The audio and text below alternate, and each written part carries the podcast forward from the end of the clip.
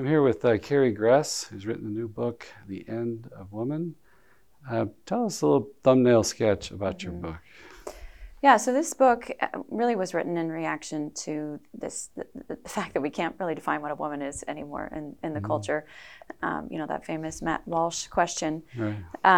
But I think that, you know, I'd already been looking at feminism and trying to pinpoint really where the problems were and where it started. And anyway, I realized that I hadn't spent enough time looking at first wave feminism. And I thought, let me just go back, check the box, make sure everything looks good. Maybe I'll find some nice, you know, quotes and things like that that I can pull from it. And the time period for first wave feminism. First wave is like 1790s roughly until about the early 1960s. So it's a big chunk of time. You've got suffrage movement there. And anyway, so the book really is a look at what I found in the first wave, which was absolutely shocking to me. You know, I thought I would spend like 2 days looking at the first wave, and you know, it was more like 3 months, just a very focused work. So basically, the idea is that starting to pull out what are the major pieces in feminism we can see from the very beginning, kind of the characteristics of it, and why it's been so problematic for just the world, you know, on a grand, massive scale. So anyway, at the heart of it, what I really uncovered was that the feminists have been asking the wrong question, which is not how do we help women as women, but how do we help women become like men? So I think once you sort of start seeing that pattern emerge from certainly early feminism, but then later feminism, we can really see how we've gotten to the trans world, how we also, why we can't define what a woman is because we've really denigrated all of the maternal and feminine characteristics and really in their place put masculine aspects and idolize that, I think, for women. So that's kind of it in a nutshell. And some of them, first wave, rooted in some of the revolutions, French Revolution, communism.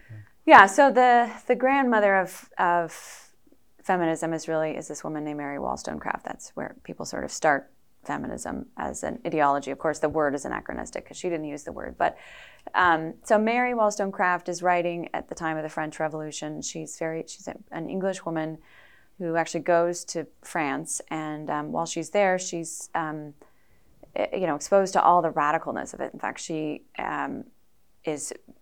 had a relationship with an American man, and she ended up getting pregnant. They did not marry, but he told the embassy that they were married, and that's actually what saved her life. Otherwise, she probably would have had her, you know, head roll at the guillotine, just the way that many of her friends did and whatnot. So she saw firsthand just the bloodiness of it, but she was still a defender of the Republic, and really a contemporary of Thomas Paine, who's writing at that time The Rights of Man, which is... And she was a defender of the Republic. Yeah, she remained. Even losing friends at the guillotine. Yeah, it was very much, and you know, you have to remember this time, what's going on is, you know, she's a very broken woman. She has these horrible parents, and they are her model of male and female. And she's seeing that there's, you know, women are really suffering, and women are suffering. I mean, there's no doubt about it, but people in general are also suffering too. You know, it's not just women. But she's looking at these women and their fertility and, you know, the problems that it creates for them. And so it's sort of this, how do we help women avoid the problems associated with fertility? And so that the solution at that point, you know, you've got Thomas Paine writing about this. You've got the Marquis de Sade. You've got this whole romantic movement going on in the Enlightenment that's trying to, like, get rid of every taboo, that's trying to break down the church. It's trying to break down, you know, all of these structures that's, you know, been upholding society, and really get rid of them and recreate something new. And so that's what the spirit within which she's writing. And so she's focused on this idea of how do we kind of collapse society into this very egalitarian kind of no differences between men and women. And, you know, there's certain things that she says that are actually good. I mean, she focuses a lot on male chastity and women being virtuous, and she's critical of the ways in which women can be flighty and vain and, you know, all those kinds of things. But again, I think she had the wrong medicine for the illness. And so it's her ideas that sort of got picked up and run with later on. And it does seem, yeah, like childbearing makes a woman vulnerable, dependent, And it seemed like a lot of these feminists want to escape that. Yeah. It's just so much written into the, not only biology, but the psychology, right? Yeah. And I would, even to me, like the spiritual gifts of women that come to bear in motherhood, and even you know, ability to suffer, to long suffering and things. Yeah. So, and that's what I keep thinking of too. It's like women have these, men and women have their unique gifts and complementary. And it's like the women gifts, to me, they tend to often be more of the spiritual realm or the virtues related therein. And so that's getting trampled by, that's being cut off, right? Yeah. Right. Well, and that's what one of the most surprising and interesting factors that I found was the Mary Wollstonecraft's son-in-law, whom she never met. She died when she, shortly after giving birth to Mary Godwin, later Shelley, who wrote Frankenstein. Oh, wow. Yeah, I mean, this family is just amazing how their what their reach was. But so Mary Godwin ends up falling in love with Percy Shelley, who's the Romantic poet, and the two of them run away together, along with Mary's stepsister, Jane, who calls herself Jane. She later changes her name to Claire, so it gets a little confusing. But in any event, the three of them run away, and you know, there's all this just mayhem that ensues because Percy Shelley's already married. He's his wife's expecting their second child. He's this very well-off young man. He gets thrown out of Oxford because he wrote something on atheism, and his whole life is really trying to again destroy taboos. So, in his writing, he actually writes about this woman named Sithna, and Sithna is the first woman in literature that does not have a husband and doesn't have children. There's no motherhood, and she becomes this idol of this notion of the independent woman. So while Mary Shelley's writing about Frankenstein and his creature, Percy Shelley is writing about, and they of course later married after Percy Shelley's wife committed suicide. His first wife committed suicide. Wow. Anyway, their whole lives, I mean, people see this in the book. I lay out some of it, but we're really just a mess because he was so, both Percy Shelley and then Mary Godwin's family, her father, William Godwin, who was married to Mary Wollstonecraft, was very much a proponent of free love. So this whole free love notion just destroys all of these people, and there's so many, you know, children that die from it. But the big thing, you know, aside from these biographical details, is just really this idea that Percy Shelley plants of this independent woman who doesn't have a husband, doesn't have children, and that's really what started resonating with people. Yeah. And you see this throughout the 1800s, becoming, you know, kind of growing in steam. And of course, that just you match it up with communism, and suddenly it just becomes explosive in the second wave for sure. Yeah, I've wondered, why, the marriage to free love. I mean, I think we're seeing that with the transgender movement now. Mm-hmm. It's like these quote-unquote sexual values are just preeminent above all things. You know, even like the Sound of Freedom thing with the human trafficking before the scandal with Tim Ballard and all this. But I was wondering, I thought we could all agree on this point, right? Sex trafficking. Right. I thought this could be. Isn't this just like the lowest of the low? Yeah. Why is this contentious? Yeah. But I wonder if it was just, don't let anything get in the way of whatever I want to do sexually. Yeah. And that's the big piece is the will. I mean, it goes back to Nietzsche, which I don't talk about Nietzsche in the book, partially because I wanted this book to be very readable. I didn't want people to get bogged down too much in philosophy and feel like it was an academic book, so I tried to keep it light. But it is that idea of this will to power, that I can will to be whomever I want. I can reinvent myself. And so you see that's in Nietzsche, and then it moves on with Simone de Beauvoir and Jean-Paul Sartre.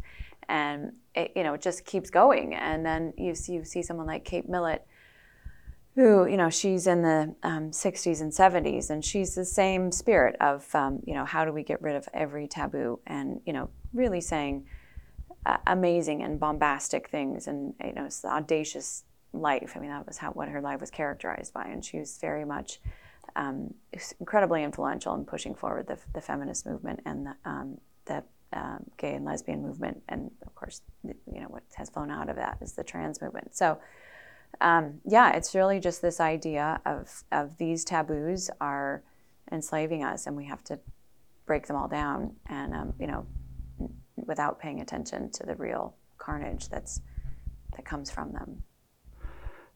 And I mean, I guess would the feminists say, like, well, if you look at just historically, you know, women are suffering, you know, many are dying in childbirth, mm-hmm. and, you know, the difficulties of sacrificial love they're called to, and they're trying to get away from that, I guess, on one level. But I guess, does it express itself differently in men? I see, like, men, well, yeah, we want a sexual revolution. We want unlimited promiscuity, all this. Right. Now, so they're doing their damage, but the women's damage is different, isn't it? What their approach or their... Well, I mean, the women's damage is different because we have 60 million dead children through abortion. Yeah. You know, and I think this is the hardest part about this topic in general, is that I think people in their mind separate out abortion and the feminist movement. They think of them as sort of two different realities and don't see that they're actually tightly connected. And I think in the future people will say, you know, feminism was the most deadly ideology in all the 21st century.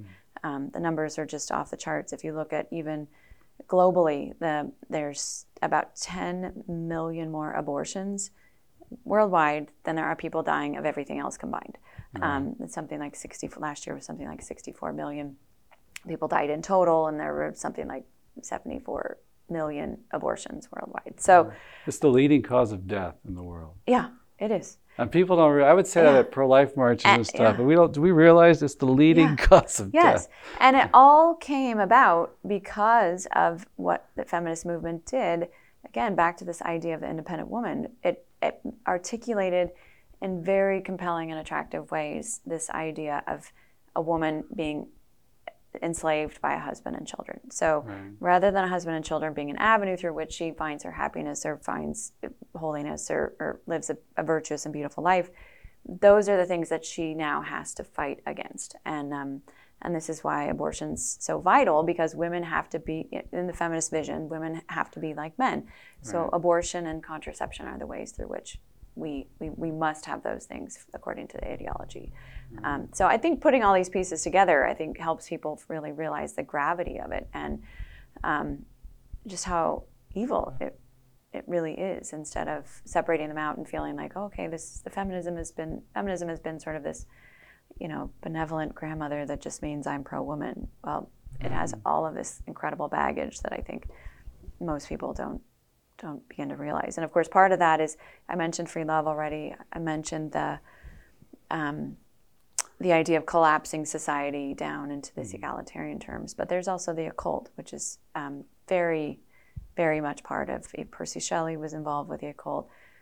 You know, we move on to Elizabeth Cady Stanton, hugely involved in seances and the mediums and the rappings that are happening during the Second Great Awakening in the United States. So all of that is a part of it. Good. And Stanton, what was the good part of her work? Wasn't there something good about her?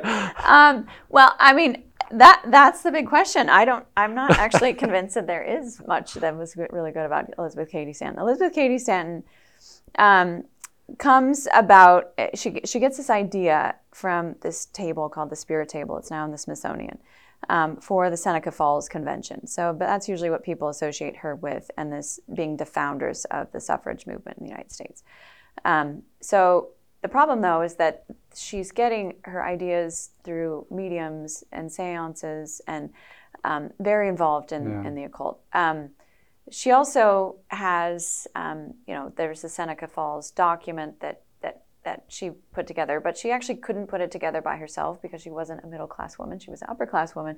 Oh. She actually had to ask her husband and other friends that were lawyers about, well, what would be the grievances of women today? It wasn't like she had these grievances that she was operating with, and how do we correct them? Yeah. It was the opposite. It was, we want to do this convention, help women, but what should the grievances be? And, you know, and there's valid things like, you know, women not getting custody of children during divorces and whatnot.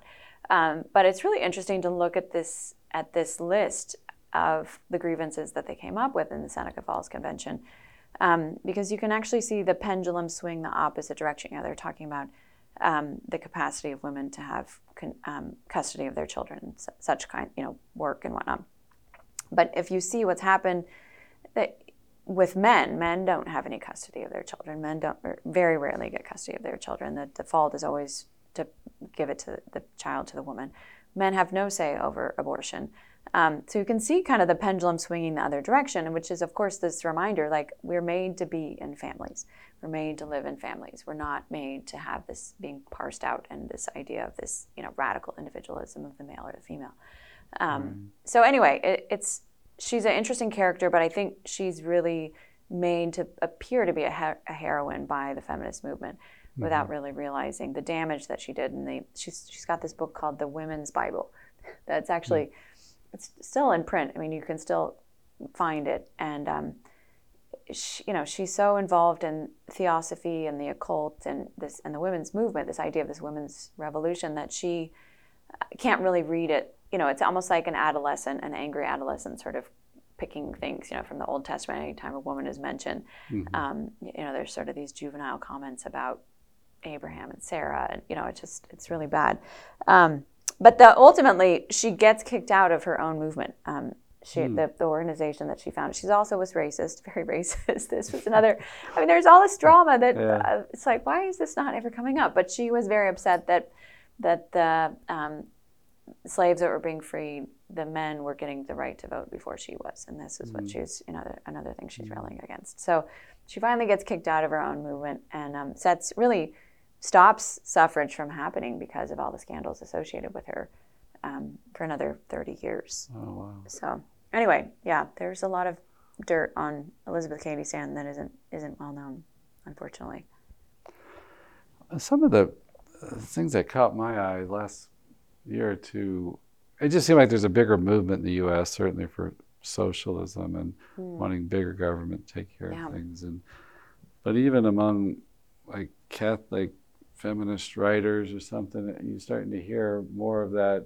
I think what you talk about the egalitarian, this want of egalitarian, and I think, you know, obviously capitalism has its faults, and you know it needs to be moderated and humanized, and you know you need to take care of the least and the suffering and things.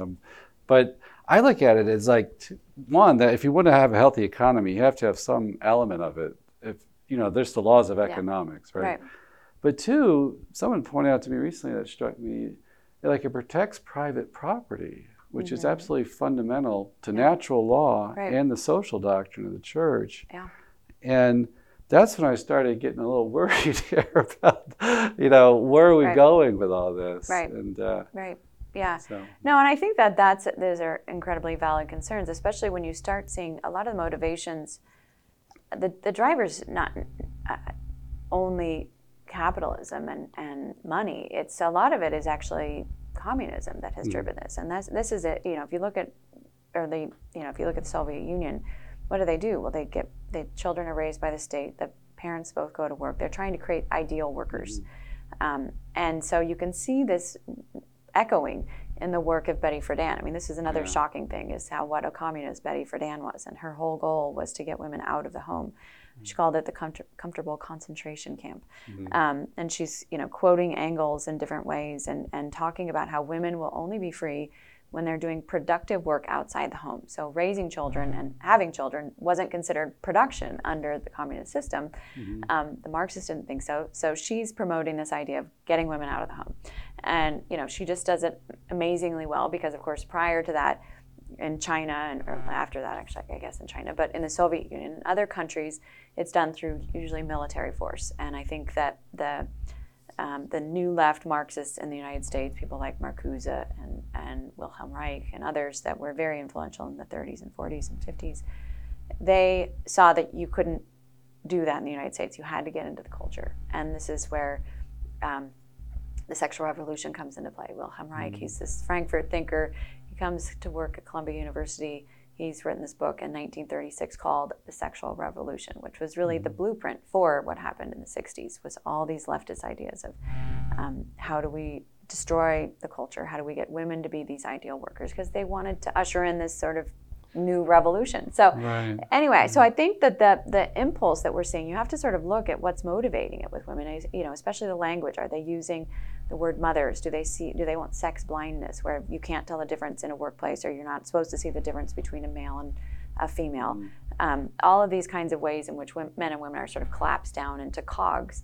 That's not from capitalism. That's from communism. So I think that that's an important thing that people just need to be aware of, is that it's communism that's trying to make us these ideal workers. I think the communists didn't really think about, like, well, what happens when all these workers get all this money, because they're also trying to crush our economy and not have women spend so much money. But women at that point were, you know, 70% of the purchasing power was through them.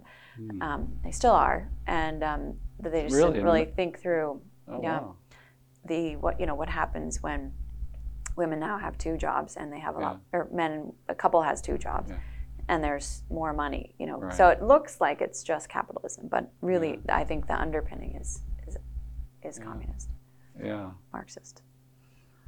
Yeah, and to me, it's like just like capitalism champions private property, which we were talking about subsidiarity and running a home, making your own decisions. It's like, I mean, that frightens me to want to hand that to the government, you know? And that's what has happened to women by and large. I mean, there's this whole, I don't know if you remember Julia, this woman that the Obama administration cooked up in their marketing materials around the time they were coming up with Obamacare. It was this woman who didn't ever need a man in her life. She didn't need a father. She had the government. She didn't need a husband. She didn't need, you know, the government was going to take care of her through her whole life. And that's what we have, especially among poor women, is this idea of burogamy. It's this great word this sociologist named Lionel Tiger came up with. He's also the one that came up with male bonding, that idea of male bonding. But that's what's happened to the poor women in the culture, is they are now married to the government. They don't have any ambitions that they would actually ever get married. Like, marriage is something of a you know, status symbol at this point.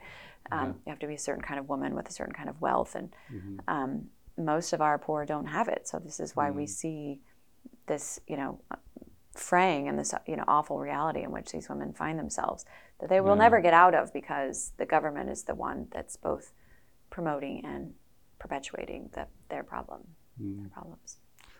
Yeah, I mean, it seemed like on the other side, it, you know, we see like these powerful corporations growing in their social agenda. Yeah. And I've heard people point out that they're like growing on like the destabilization of culture. Like if the family's broken, they're more dependent on corporations, they get more consumeristic, they want to buy stuff, they want more entertainments or whatever. And that's not new either. I mean, that's actually, it's been going on. In my research, I found, you know, magazines actually would focus on that. If we have broken women, we sell them more products. They need us more. So it was a very concerted effort to try and destabilize women and make them more dependent upon the state. And more dependent upon products, you know, even just all the body imaging that women have been told, you know, you have to look like this kind of body. You know, much of that was to promote the profits really from diets and exercise fads and clothing and, you know, all of those kinds of things. So it's really ugly when you start seeing just the ways in which we have been incredibly manipulated by all of this to get us to think that these are things that are good for us. So, it's scary. Well, why don't we talk about the positive side of it? Maybe what things are good for us? Where is human flourishing found? And maybe like what's the real power, if that's the right word, of women? What do they bring to bear in society for force for good and things? Yeah, no, I think those are great questions. My last chapter of the book really goes into the question about women and what does it mean to be a woman? How do we define woman? And obviously there's the Matt Walsh definition, you know, she's an adult female human, but it's really unsatisfying. It just feels very sort of textbooky and not doesn't put flesh. Yeah, it doesn't put any flesh on anything. You know, it doesn't help us. And this is actually, I think, one of the biggest challenges that we face as Catholics, is that the left has done both an amazing job of making feminism incredibly attractive. It's, you know, attractive, well-spoken women. They're all in it together saying the exact same thing. It's very, very hard to find someone that will not go with them in lockstep. They have also, though, been very effective in articulating what they think the opposition looks like. So, you know, The Handmaid's Tale, you've got the red bonnets and the red robes. Like, this is to imply that those of us that don't agree with them are heading into some kind of fertility cult, or so that's part of it, what they've painted. But they've also just put out there this idea that unless you're a feminist, it goes along with them, you're a doormat, or, you know, something like that. So you're missing out. Yeah. So our job really is to sort of help women start figuring out how to think about women again.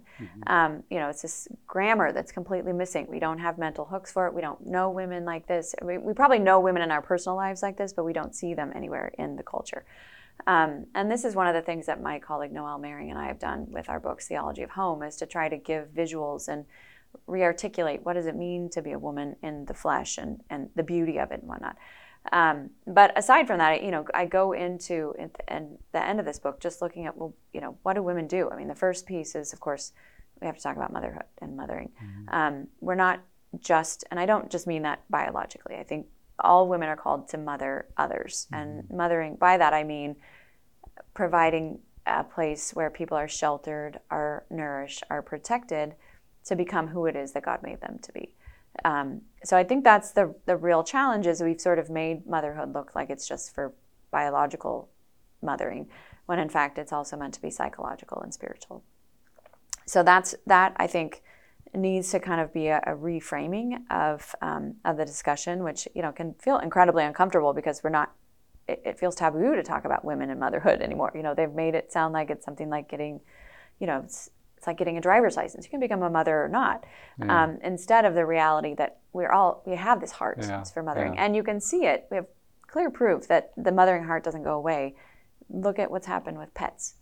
$700 million is being spent on pet Halloween costumes in our country alone. On costumes. Just costumes. Oh, for the pet. For the pet. Yeah. Okay. The animals get costumes at Halloween. $700 million. And I keep watching this number go up. I first ran across it a couple of years ago, and it was only half, you know, it was only 500 billion. It was only half a billion.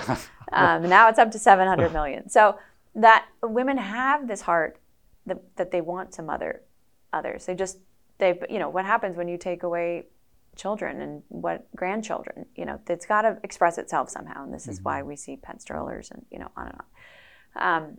So I think that there's great hope, because that hasn't been crushed out of us. You know, it's still alive. But yeah, I think we just have to start finding new ways to talk about it, and to give women a sense that there's something else out there than what they get from the mainstream everything. Is there a favorite book you have that talks about motherhood, that describes it in a beautiful way or something?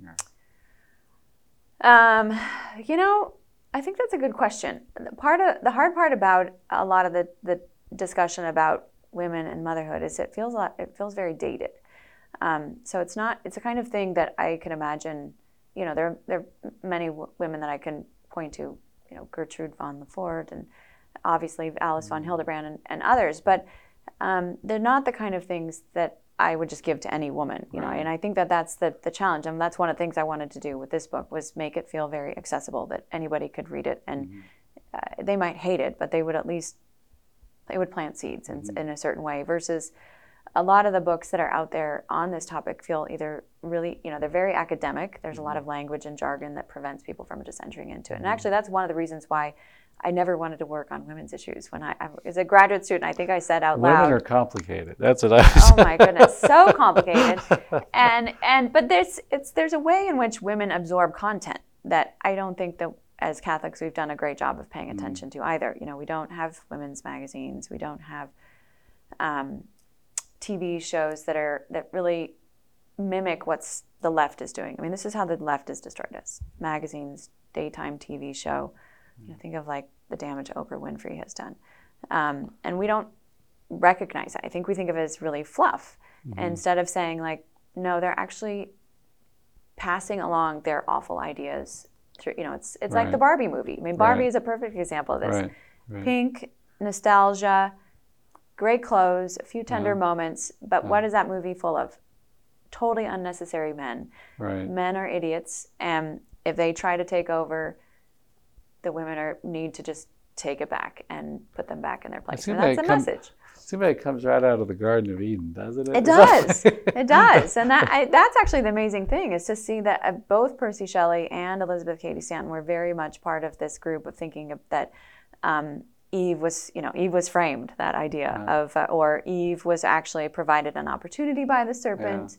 Yeah. Yeah. She has this, knowledge, that special knowledge that came from the serpent. So there's a rewriting of Genesis because they don't like the original one. They're trying to go back and rewrite it in a way that fits with their own narrative. So, and there's like a weakness of men there. Some describe like a lack of backbone or something that they become passive. It's like kryptonite. Feminism has been kryptonite for men. I mean, really, it's. I think you can just hear, like, I'll bring up feminism and you can just sort of hear the beep, beep, beep. Men are backing away. And I don't blame them. I mean, men don't want to argue with women. But I talk about this in the book.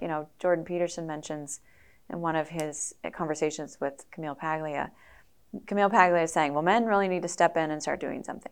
And Jordan Peterson says, you don't really know what you're saying because men have sort of these laws of engagement. They know what to do with another man if things get really tense and awkward and confrontational. Sometimes it can lead to raised voices or fists being thrown. But a good man will never do that with a woman. So he's sort of frozen, like he doesn't know how to respond in that kind of argumentative situation because women are incredibly aggressive and the way that feminism has shaped us and formed us. So I think that's a real problem, and I think this is one of the reasons why, the best thing that men can do is actually become better men. And I think in some ways my book is helping in small ways because it's helping men understand that they need to feel compassion towards women instead of resentment, because much of what we have been fed has been total indoctrination. Most of us didn't choose to be feminists. It was all... it's from the very beginning. I remember being first, second grade and being taught to compete with the boys. It's just been part of the way in which we've been raised. And so I think that that's an important thing for men to understand. There needs to be a layer of compassion towards women for her bad behavior. But I think men need to be better men. And that's the way in which they fight this. But I think more importantly, women need to be more outspoken and recognize, like, this has been horrible for women. It's been horrible for the family. It's been, there's not a single metric that shows that women are happier because of this. Depression rates, suicide, all of these things show women are miserable. Yeah. So I think it's got to be, I think women need to step up and do more for sure. Now, sometimes it's helped me, like, with frustration with, like, feminism and stuff. But just to remember, I think a devotion to the Blessed Mother. I think for men, if they have that, it's like, the Blessed Mother is a woman. Would you treat her this way? Would you have this attitude? Yeah. You can see something of her in women that is very inspiring to men. But, and I wanted to say too, like, I think that's a great, like championing motherhood, spiritual, biological motherhood. And the one thing I marvel at, I think, as a man is, the woman's capacity and drive to pay attention to the individual. It's like men can get caught up in ideology or big ideas and all this, and we lose sight of the individual. But it's like, I see, like, women, even the political sphere, they just come crashing through all that and say, yeah, but this person needs help or they're suffering. Right. And what are we doing about this? These ideas are great or whatever. You don't want to violate this or something. Back down to the practical. Yeah. No, I think that's, I love that idea of, I mean, that's the beauty of the Blessed Mother. I mean, what a gift she is. Yeah. That even in our own age where her image is being radically erased from the culture, and they're twin prongs. I mean, the feminist movement has targeted virginity and motherhood. We have a virgin mother, it's her that they're trying to rub out of us fundamentally. But that's the model that I think we all need to really be mindful of and focus on and have that devotion to her so that she can show us, what true womanhood is supposed to look like and get us to that point. Yeah, and I had, like, last few years, I had an experience of, like, the Blessed Mother, the strength of her, which I usually didn't think of her that way, And I went to Our Lady of Champion up in Wisconsin. Oh, nice. Yeah, and I went to the lower church, the original chapel. Just had this great experience of the tenderness of Our Lady. It was just something palpable. Mm-hmm. I go to Yasna Gora and I prayed the rosary in front of Our Lady of Czestochowa image. Mm-hmm. And I remember I just felt like the strength of Our Lady, that it was like, you know, this has been the place where the Polish people have derived strength to persevere through all their tragedies of their history. Yeah. And so I think sometimes, I would guess a lot of women, maybe they know it better than I do, but you know, they think, well, this devotion is 1950s, it's dated, but she's standing at the foot of the cross. I mean, our women today, you got to be strong. Yeah. Well, look to the Blessed Mother. I mean, she's a source of strength. Yeah. No, and I think that is important. I think I love the idea of her tenderness. I've recently started praying more specifically daily to Our Lady Mother of Tenderness, because that's the piece that's missing. That's what they've stripped from us, is this idea that we can be tender, and this, even the recognition of the vulnerability that happens when we are pregnant and when we are giving life. You know, it's there's a lot of power in that too, in that capacity, you know, and that's where again you see the family is so vital, because a woman cannot do all those things on her own that she needs to do to take care of a family. I mean, women do it all the time, and it's incredibly hard. I you know, have incredible sympathy for women that have to do that. But the reality is, it's not part of God's plan. We need men to be men, to fill in and to allow us that space to be vulnerable, so that we can be good mothers. We can raise our children, and you know that working together, I think, gets mixed up and messed up, because we're so focused on, you know, men versus women and all that tension, without really realizing that complementarity of gifts, and being focused on that, and how you know, each has its own place in that real dynamic of family life. And it's still, even in our movies, even with all the liberalness of Hollywood, it's like they still want a guy to bust in, rescue you, you know. Right, right. You know, there's still that. Those things don't change. Unless you're watching Barbie, and then of course, none of that is allowed. But it is amazing how these archetypes are built deeply into us. And, you know, it's just that incredible audacity, really, of the culture and of the left to try and tell us that they aren't. Especially with, you know, they have that, there's this word called essentialism, where you can't actually say that a body and soul are sort of connected, that the body informs us about what's the person is like. And it's amazing what a taboo word that has become. You know, that's essentialism. You know, but they've just been incredibly effective in trending things in the way in which they want them to be trended and become taboo. Last question. I know we're out of time. I know you've told the story before about your own, like, wanting to get married and even embracing like a more tender side. Oh, yeah. How would you describe that again? Because I feel like I come upon that as a priest, like some woman to get married. Right. And I want to help them, but like, I don't know how to tell them. Right. How do I say this nicely? Like, calm down. Stop it. I mean, I was very much a part of the culture of feminism and ambition, and you know, you're fed these things your whole life, and I had this deep conversion back to Catholicism. I was very lukewarm for most of my life, but when I was in college, but there was still certain pieces that I just couldn't figure out. You know, I was doing a doctorate in philosophy in Washington, D.C., and working at a think tank, and doing all the things that, you know, on paper look like this is what a woman should be doing. Right. But a lot of it, what really precipitated was that several of my ex-boyfriends went on to marry kindergarten teachers. And I just was scratching my head at that, like, what is it that the kindergarten teacher has that I don't have? You know, I'm like, here's my list. I'm checking all the right boxes.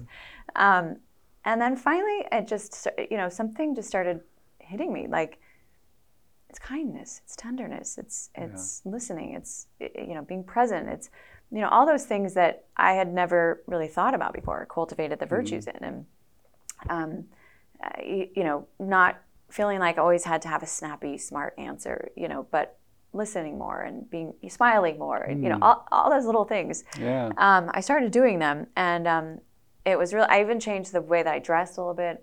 You know, it was fewer, like, the pantsuits and things like that. It was more feminine. Just more feminine, and. Anyway, it was great. One day I was in the metro, it was a hot summer day, but down the metro it was obviously cooler, and I had this young man walk up to me, and he said, "Are you a kindergarten teacher?"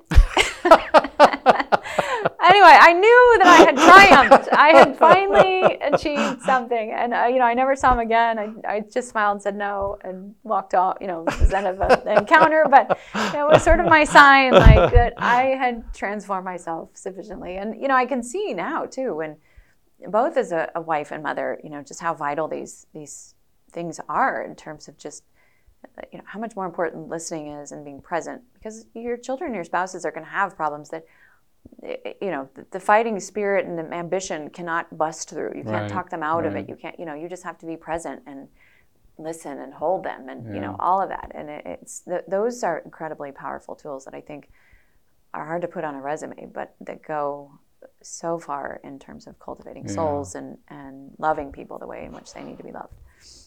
My whole life, I grew up in Huntsville, Alabama, a very big engineering town, high tech. Went to engineering school, mostly men. Went to seminary, men. Went to religious life, all men. It's like, I'm not dazzled by women with male attributes or something. Right. I'm taken by this ability to pay attention to the end of it. This tenderness, kindness, and that's what the world needs a lot right now. So. A lot of it, yeah. No, I think a little goes a long way too, so that's a nice thing. Well, thank you so much, Carrie, for talking with us. Oh, my pleasure. Thanks so much for having me.